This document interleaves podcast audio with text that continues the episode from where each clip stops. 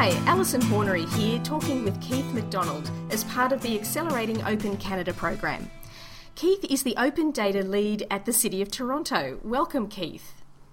Hiya. So, to kick off, can you give us a bit of a snapshot of the open data journey for the City of Toronto so far?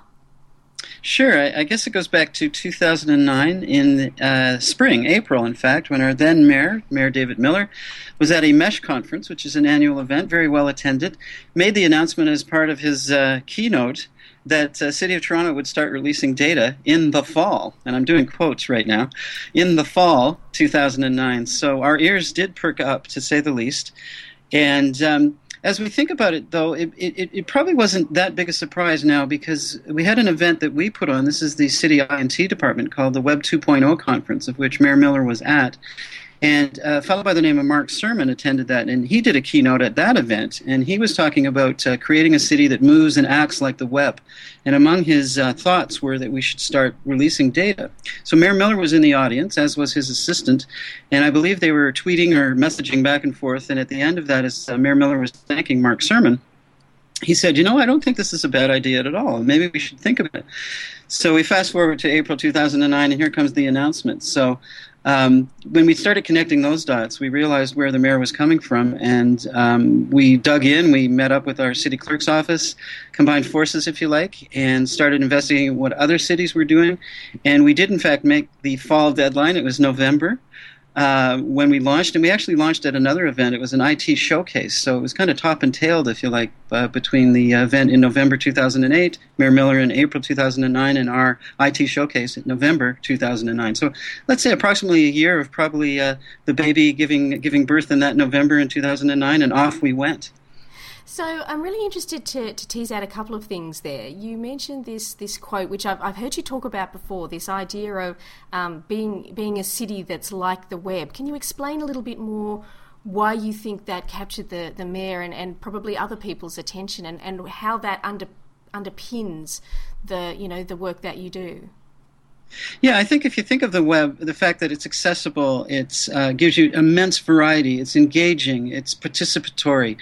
All of those things really kind of dovetail quite nicely if you think of how open data can work, because you're presenting basically the, the collections that you're making in a city on a routine basis and you're literally opening it up for the public to use. And how can they use it? Well, they can sort of develop apps, certainly, but even beyond apps, they can start learning about the, the health of the city. They can start engaging in their government. So if they come to depose, as it's called, before council, um, perhaps they'll be using the same kind of data that the city is actually using. So now think about stronger informed decision making, not only by city council, but by the citizens that are actually lobbying and advocating for certain developments in the community.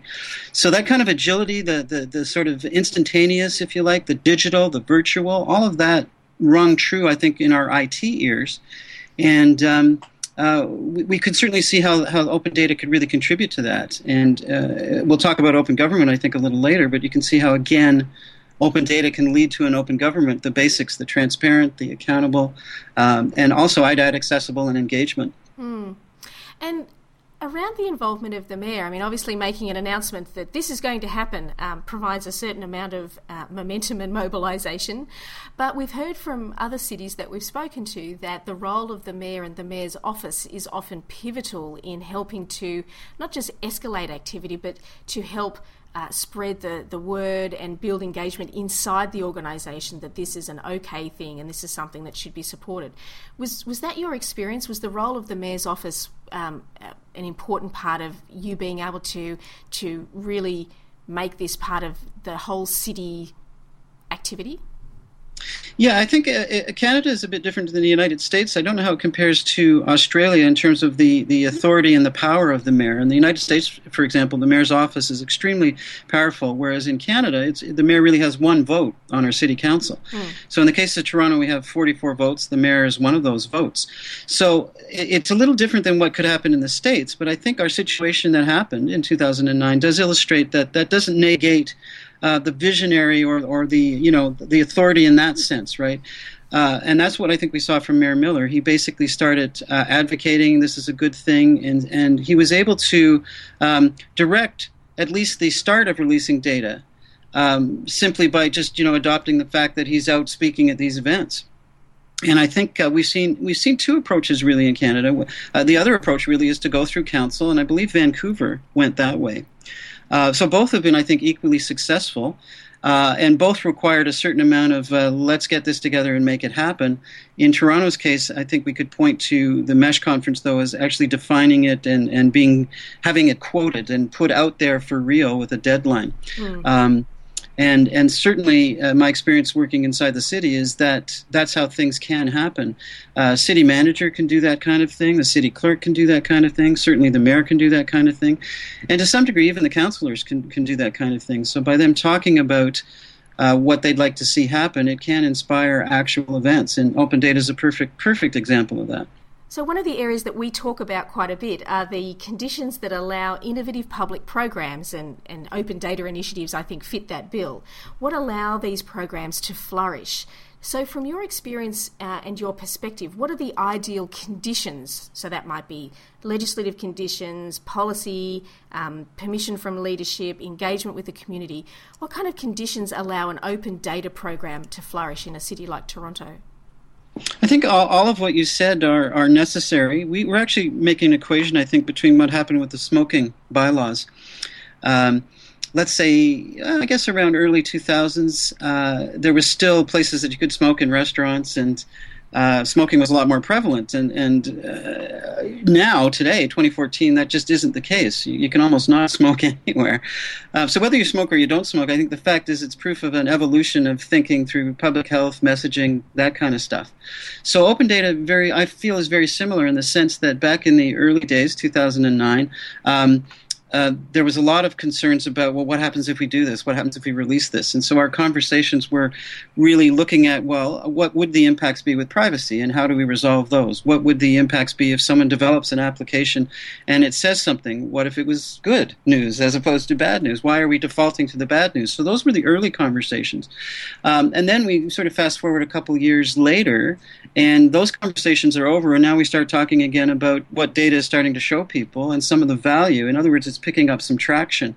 And uh, we could see that some of the entrepreneurs were now talking about the economic value of open data and what it means to them as, in fact, startups and businesses. Whole new part to the conversation. Then we've seen the, the non techie, non developer people sort of weighing in and saying, you know, this is really kind of interesting stuff, but I'm not really able to do anything with those files. What can you do for me? Um, and that leads us into the whole visualization arguments and, and, and some of the tools, dashboards, that kind of stuff that might bring them into the conversation. And what we've seen really is, is a widening, if you like, a very small demographic to begin with, very technical, moving toward a more sophisticated, um, almost the advocates, the community developers who are used to organizing and, and, and used to making. Uh, persuasive arguments, if you like, and then into those more casual kind of people who, who may in fact want to get engaged but have never had a vehicle where they could get engaged. Um, so all of those things I think have been uh, started and, and have been an outcome from that basic first step, which is, hey, you know what? We we can't see anything happening if we don't release data. So let's get started. And uh, I would say five years in, we, we've just seen a, a, tremendous spike or advancement, I think, with that initial aim of the idea of engaging citizens in their governments. So the numbers aren't like overwhelming yet, but definitely they're higher in terms of our mail, the conversations that we're having with citizens at events. There's a lot more events here locally in Toronto and across the province for sure. And as we're seeing with Richard's tour, in fact, quite a bit of bubbling up of interest all across Canada, and and as we're figuring out here uh, with Australia and various other places. So it's really quite an amazing movement, and I think the timing was right in the late 2000s for for that next step, um, whether it be people's cynicism with government. Um, I'm not really sure exactly what it was, but it was interesting that uh, you know we weren't alone by any means, and uh, you know maybe maybe it had something to do with Obama's "Yes, we can" and the election around that time period because he was an early adopter of all kinds of things, from social media to um, making commitments. If elected, he would open up information in the government, and um, that certainly did happen. So you know, it's hard to pinpoint it exactly, but I think um, whatever it was at that time period, it enabled the conversation to start to happen, and those cities that started it realized again there was no disaster that happened to them. It, like hell didn't freeze over. Um, there wasn't major breaches, and you know all hands on deck. Let's resolve this. How could you have released the data? Um, it seemingly was all good news stories, and uh, those good news stories led to other good news stories, which led to um, you know increased apps starting to leverage the data. And uh, the more apps and so on that we saw developed sort of early in it was the old adage from the movie was it field of dreams? about if you build it they will come. Uh, the early demands for example were on our transportation ttc which is our local um, trans- transit. Uh, and it took a while to get that data out but once it got out, within days, uh, we started to see apps being made available where people could now find when their streetcars were coming. And I'm not sure if the situation is the same in Australia, but you've got the subway or uh, streetcar bus stops, and on the stops they had the little uh, sort of sheets that gave the timelines. You know, every 10 minutes or so the bus comes. But how accurate are those? Not. you could be waiting 30, 40 minutes. You just have no idea what's going on. Was there an accident or whatever? Mm. So, with the real time uh, data feeds from our transit, uh, to the app developers to their apps, downloadable, and in some cases free, or if you wanted an advanced version, you could pay for them. Uh, but more than one choice, now you can actually stand at your, your bus stop and, and get a read of is this bus coming or is there an alternative route where the bus is a little quicker and whatever, and it's immediate. And I think it's a, a perfect example of, of that idea. If you build it, they'll come. So once we mm. released it, sure enough, the app started to get developed. So all of that, a long way of saying is that you know, I don't know, the cosmos just sort of opened up around 2009, 2010, where people started to to dabble, and then they really saw some effect. And uh, now I think we're looking at sort of more concrete things where they're, we're probably going to move into the governance and uh, the liaison between the different levels of government municipal, provincial, and federal. So we've got a long way to go, but all of that past is, is enabling now this conversation that will sort of lock down in a positive way standards and various other things that we need to see happen to, to really burst it wide open. Mm. So, do you also see part of that journey, given given that you're you are now five years in, and, and that you have you know data out there and apps are being developed and so on? Um, one of the areas that seems to to me to be emerging, um, but not really being adopted um, widely at the moment, is this issue of doing interpretation of the data. So not just sort of flowing it through into an app for a, for a service point of view. That that seems to make sense to most people. Are you looking at doing um, you, you mentioned kind of dashboards and, and, and the non technical, more um, you know, governance or policy related uh, insights that come from, from data like this. Are you thinking that the, the city may get involved in doing some interpretation, or do you see that as being mainly, you know, say journalists or, or citizens doing their interpretations, or maybe a bit of both? Yeah, actually, I think it's all of that. Uh, it, it, was no um, strangeness to the city to release information. How do we how do we stack up against other cities and so on? And that that appeared on web pages, still does. And somewhere along the line here, since 2009, the conversation has definitely enlarged. Where, uh, what if we present on those same pages, or at least a gateway where people could go in and look at our interpretation, and then perhaps go to another gateway and actually get the data that we use to make that interpretation. And we're actually using the analogy of self-service, full service. So your self-service individual would go into the raw open data site and, and be able to deal with it just as if you pump your own gas. Whereas someone who's a little more reluctant or, or a little less savvy uh, would still want the information but wouldn't be sure how to manage it. So they would go into the uh, full service bay and they would be presented with some kind of dashboard or tool that they could actually source the raw data, but define what it is they're looking for. And through checking off boxes and various other things, graphs and interpretations can start to emerge. And then the final spot there would be our own interpretation. So we'd still provide the analysis of, of where the city stacks up in relation to um, the activities that we've been involved with. So it's really that whole range of things that we see coming and, and are, are actively actually going in that direction. Um, our INT group is actually uh, part of a, um, a, business intelligence unit, and a, a, lot of the other cities that we've talked to in Ontario are moving in that same direction. So they're actually putting open data into the business intelligence area, and that brings in all the big data, smart data, how you start using your data to actually make decisions. And I think it will we'll see certainly, I'd say, over the next 18 months or so, a, a, crystallization of that power, if you like. So we'll be providing, we hope, for staff to be able to use the visualization tools.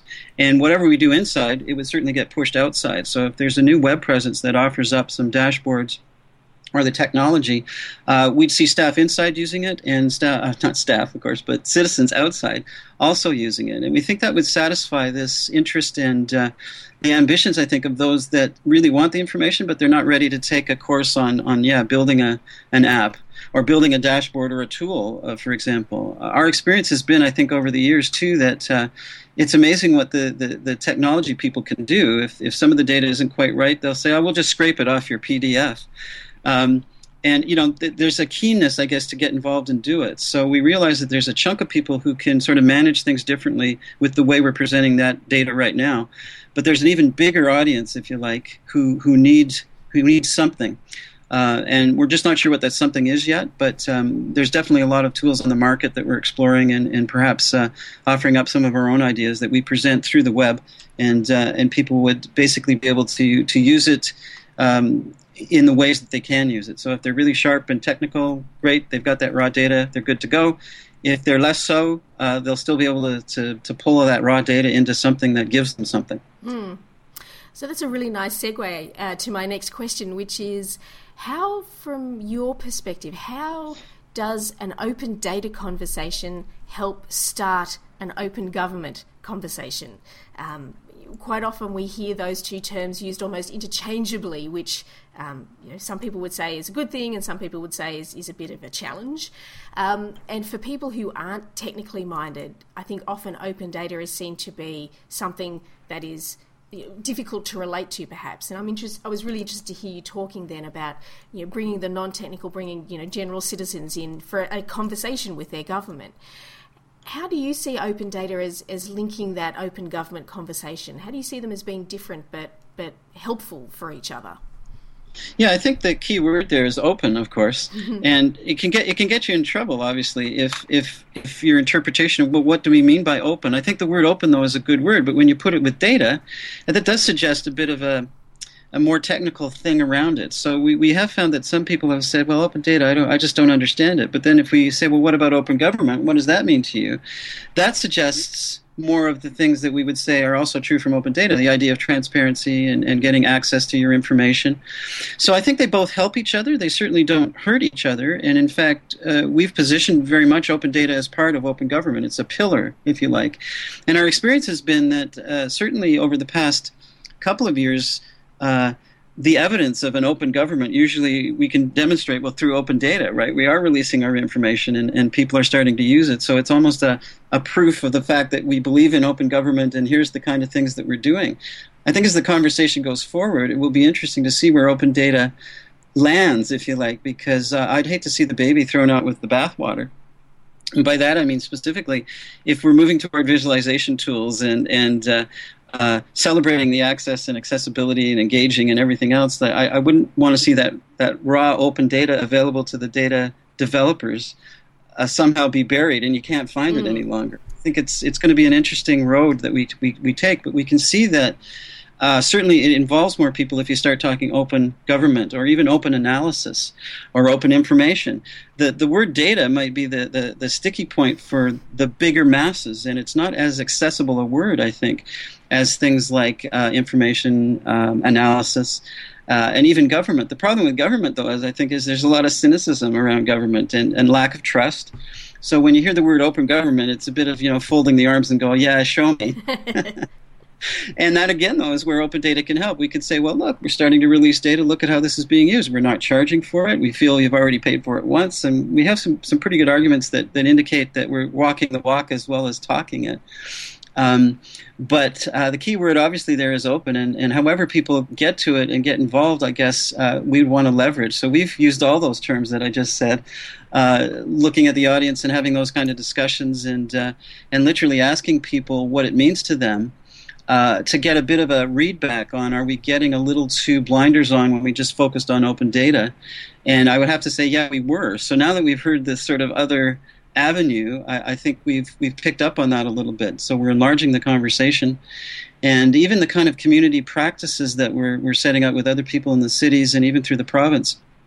Um, we're, we're using both terms. So open data is definitely a part of the open government, and it's seen as, as just, just one part of it. Um, so open government now is, is a more common usage, I think, than it ever was. And I'm just trying to think back. I, open data, I believe, started first, and we went through our policy development and so on. And then a little while later, there was an open government committee established, of which open data essentially reports to.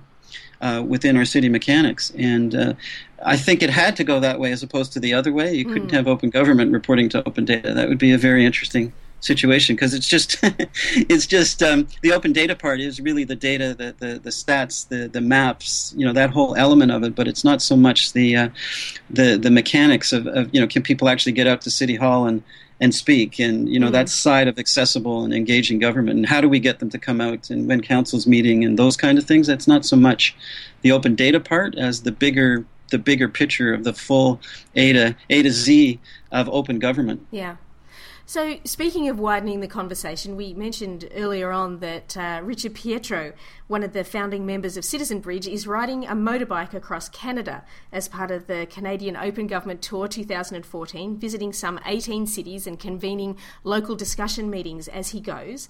Um, you were heavily involved in the launch event in Toronto. Can you give us a bit of a sense of what the discussions and the spirit was like in that event? Well, Richard Pietro has made a lot of friends, and it's no surprise if you meet Richard Pietro, what's not to like, right? He's uh, an engaging guy who I think lives and breathes, in fact, the word open. Um, he often talks about that when you meet him. Um, so he's an accessible, engaging individual to begin with, and we felt right from the get go what better spokesperson to kind of uh, present, if you like, a bit of a you know a campaign marketing strategy, I suppose. And uh, what was so neat or cool, really, was it was entirely his idea. Uh, as he even says in his events, you know, I also wanted to ride around Canada.